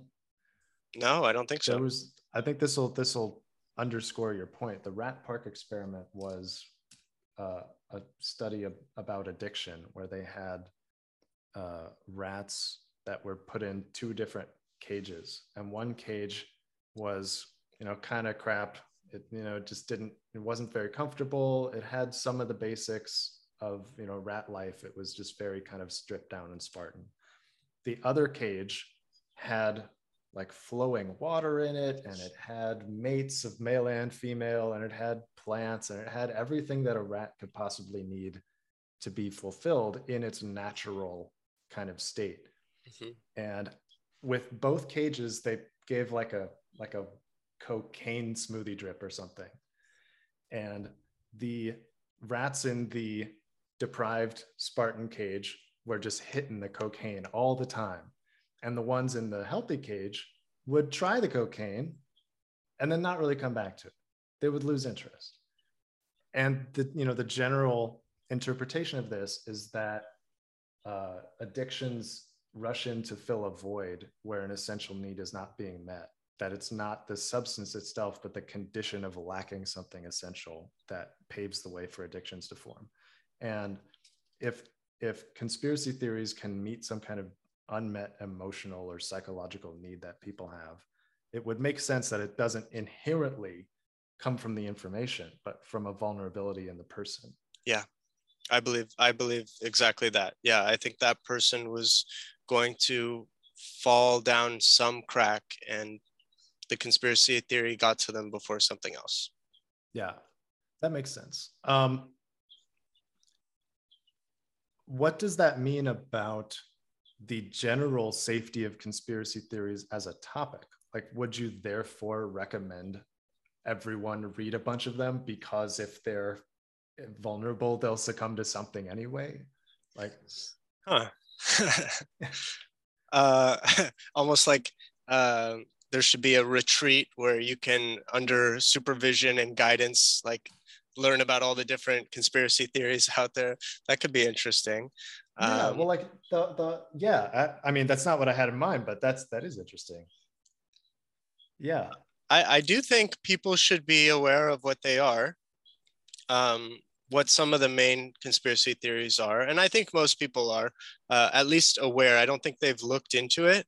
You know, whether it's JFK assassination. Um, uh, the moon landing, you know, um, 9/11 as an inside job. You know, there's a lot of mainstream conspiracy theories, and then there's you know your your lesser known to the mainstream conspiracy theories. I think yeah. people should at least look into the mainstream ones. Um, because I do think that ultimately what a conspiracy theory tends to be is it it tends to be a questioning of the official government narrative um, because I'm, I'm not it's not always the case but most conspiracy theories revolve around distrusting the government uh, or, or come back to the government in some way. Uh, obviously there are corporate conspiracies as well but uh, it almost always seems to be uh, to do with the government and uh, and I do think it's very healthy to question our government. Um, I think it's actually the most patriotic thing that a citizen can do is question uh, their government, so long as the questioning is in the hopes of, you know, um, moving the country in a more healthy, positive direction. I, I think it's uh, there's this attitude out there amongst the so-called patriots in the United States that you know America's the best, America's great, we're perfect, we're the exceptional ones. Um, and I think that that is the least patriotic stance you can take because you're basically saying we have no room to improve and that we shouldn't be trying to be getting even better. Um, so yeah, I, I think patriotism is questioning your government. And I think conspiracy theories typically are an experiment uh, in questioning your government on a specific story. Um, and you know a lot of conspiracy theories have later been found out to be true so it's not the case that just because the information is opaque right now that this you know your crazy conspiracy theory uncle or cousin won't end up being right and and you might want to write them off because you think whatever it doesn't matter i'll find out someday whether he's right or not um, but uh, the info a lot of the information is out there i think a lot of the the distrust of government comes from a lack of sharing information as well. I think the government could probably both kill and confirm a lot of conspiracy theories in one fell swoop if they just released a lot of, a lot of information that probably should already be in the public domain. Um, and this is another trend that Project Censored was focused on is, is more and more things that did not originally deserve the title of classified information are becoming classified. Basically, anything that makes the government look bad becomes classified information. It's no longer based on kind of a, a prerequisite of does it put, you know, US military personnel lives at, uh, at a risk, or does it provide uh, strategic information about something that we don't want to get out there? everything is being classified now just because it makes certain individuals or or the government programs as a whole look bad and so they're being classified and that's uh, that just gets us further and further away from making the adjustments we need to get the US government and uh, and its alignment with the voters and taxpayers uh, it's just pushing us further and further away. It's the same downward spiral that i see in news. Yeah and that makes perfect sense. And it seems like you know there's this precarious position now where threats to faith in the government is considered national security now because if if the faith is insufficient if the trust is insufficient um, then there's you know that's that's a real vulnerability and like it seem, perhaps a lot of international you know power struggles are fought on the basis of faith on the basis of of pr image management and things like that um, sweet, yeah. Is there anything that you feel I should have asked you in this time? Not really. I, I did hear one of your previous interviews. You asked the like, what are you long on? What are you short on? What is sure. underappreciated? I kind yeah. of already touched on on some of it, um, but I did think about my answers to those questions. Uh, so I guess I'll, I'll just pose that to myself. No, thank you. Beautiful. The end thank here. You. The underappreciated one is space tourism for all the reasons that I gave. I think it's totally maligned for dumb short-sighted reasons right now. So that's underappreciated. Um, the topic I'm most long on, or, or idea I'm most long on, and of course, none of this is financial advice, but Bitcoin, uh, I believe, is the longest anyone can ever be long on anything because it basically is a is is a tool that has no time component to it. Uh, it is theoretically infinite, and so if I am long on this technology and this this better form of money, um, as I am, then I'm like technically longer on Bitcoin than you can be long on anything. So uh, that's that. And then as for what I'm short on, and I don't pretend to be too well versed, uh, but I am short on the concepts or not necessarily the concepts, but the reality of aging and death. I do think that these are solvable biological problems. I'm not saying that the world will be better when we live forever and we stop aging. I think that's going to create a lot of problems because, in many ways, society evolves, unfortunately, through the death of the older generation, making way for younger ideas um, uh, and younger people. So I'm not sure that living forever will be good for the species. Um, but I do believe that aging and then ultimately death are solvable problems that are being treated as solvable problems uh, for maybe the first time ever and getting the investment and the research uh, and the kind of entrepreneurial approach that they deserve. And, and I, I do think that you're in my lifetime, maybe we won't solve death, but I actually, you know, I do feel confident that we're going to solve aging in our lifetime um, with things like CRISPR technology for gene editing. Um, that's huge. So I'm really bullish on that. And then, uh, and then if you wanted to say that life is just your consciousness, I could theoretically see humans living forever in a cyborg body where you're no longer vulnerable to heart disease, lung disease, prostate cancer, whatever, because they've basically put your brain in a uh, in a robotic body parts that move based on your brain waves and have replaceable parts that are not at risk of deteriorating because of cell degeneration. Um, and if you wanted to go even, if you don't, if you think that there's a step further than that, which I do think there is, there's the concept of being able to download your consciousness. So maybe the physical brain isn't even a necessary, uh, you know, organ to have in that equation. So uh, I think aging and death are solvable problems. Um, I think Bitcoin is it it like gets me out of bed some mornings. Uh, it, it is the hope that uh, that I think was very much needed in today's uh, concentrated wealth and and you know corrupted and totally manipulated markets and uh, and I I'm super long on the overview effect and I think people who say I don't want to go to space I think that they haven't done the homework, and I think uh, I think it's for everyone. Awesome, awesome. Uh, I want to ask a little bit more about Bitcoin after this answer of yours. Sure. Um,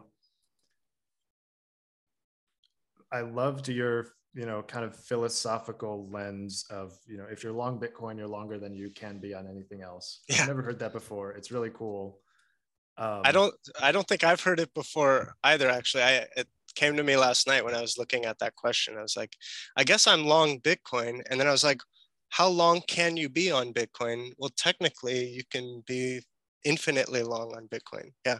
That's cool. That's cool. And then if you if you leverage that, are you double infinite? 30x yeah. infinite? There are different size infinities. Yeah. Absolutely, absolutely. Infinity over 21 million too. So there we go. Um, does do you or Credder have plans to get involved in the Bitcoin or crypto universe at some point in the future? That's a great question. Um, I don't. I, I want Credder to someday benefit from blockchain and the incentive mechanisms of, of basically creating an incentive for reviewer participation.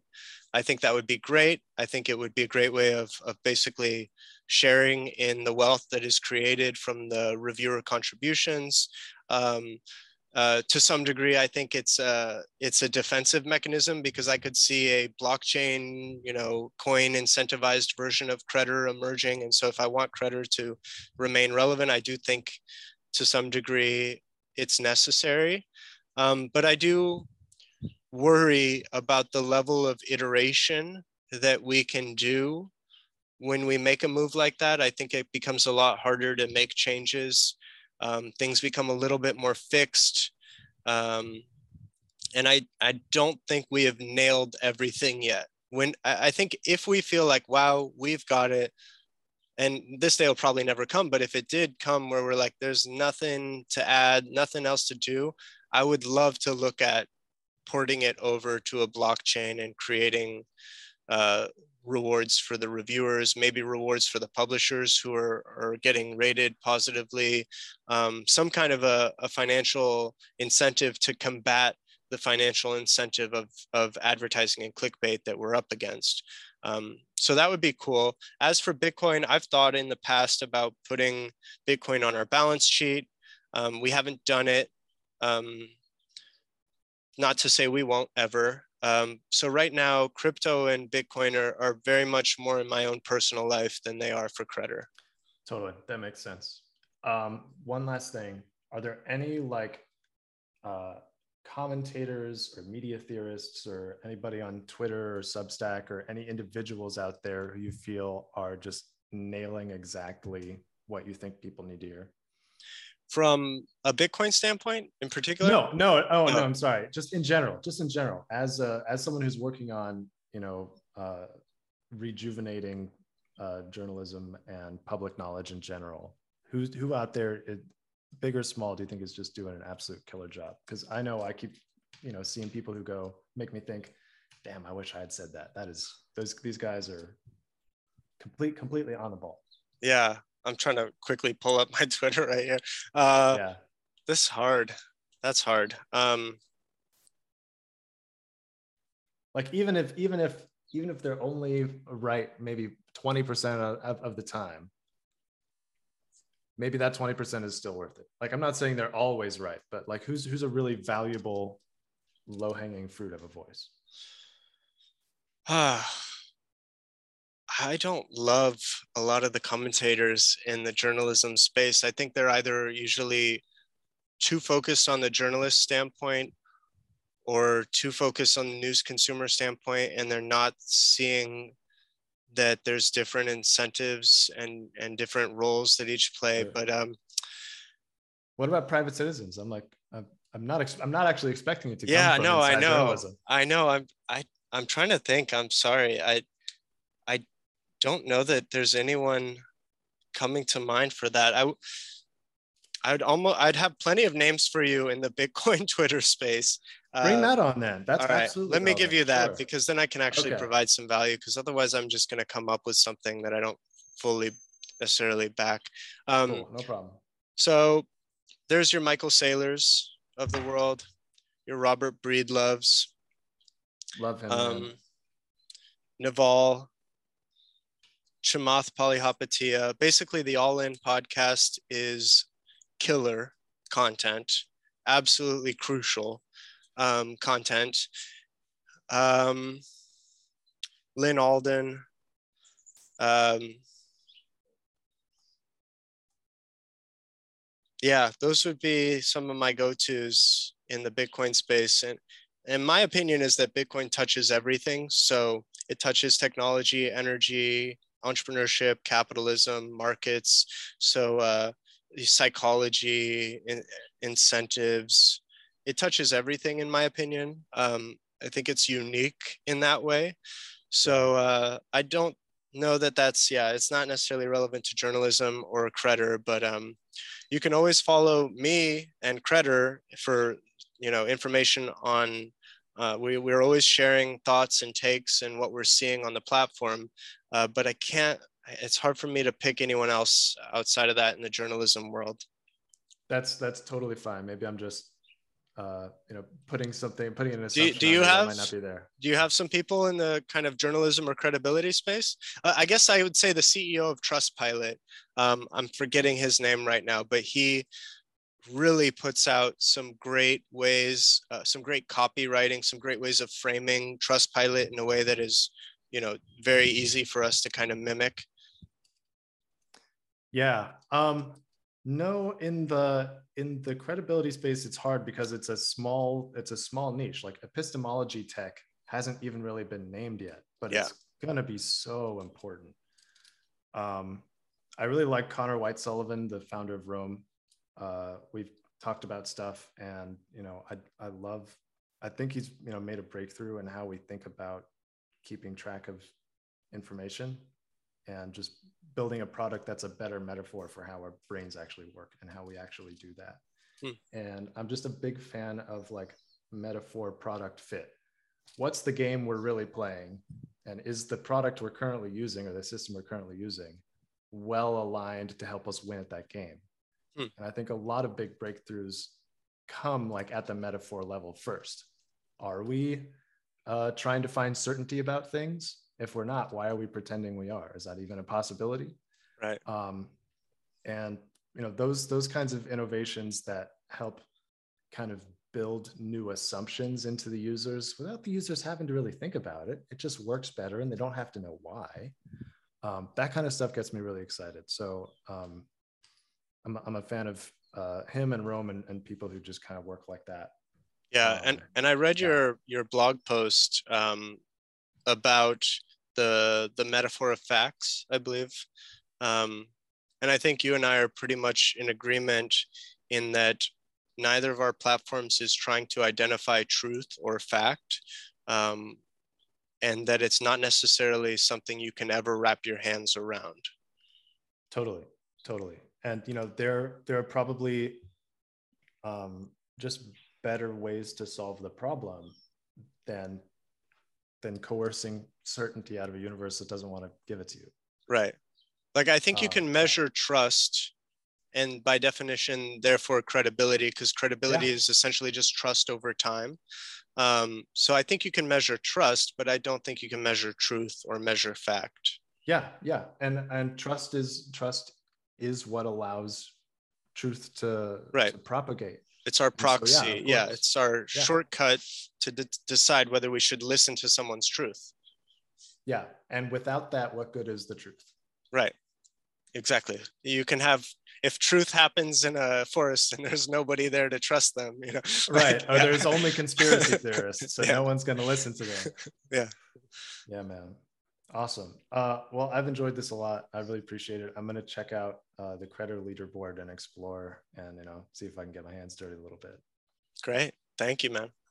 Yeah. Thank you so much. Um, do you want to do a last second drop of like links, Twitter profiles, usernames, etc.? Uh, sure. So credder.com is the open news review platform spelled C-R-E-D-D-E-R. Um, if you're a business that might benefit or, or just interested in learning more about our database and how it can be used, um, that's enterprise.credder.com. Um, follow me on Twitter at Chase Palmieri, and uh, you can follow Credder at Credder App uh, on Twitter. And then there's the Credder podcast, which we'll have to get Mike on to return the favor uh, sometime soon. And maybe when you have some some new feature or product you want to promote, or even tomorrow if you want. Later today, we could probably knock one out. But uh, but uh, yeah, thanks thanks for the opportunity, and uh, please check out Credder. Uh, we're the Rotten Tomatoes for news. I, I love it. It's one of my favorite taglines in the space. Awesome, man. Thanks so much. And I'm totally going to take you up on that because we do have some new things coming up. So great. Don't definitely. I hope you're not kidding about tomorrow because I might make it happen. Let's do it. Love it. All right. All right. Thanks, Thanks so much, Mike. Man. Thank you. You got it. and then I pause.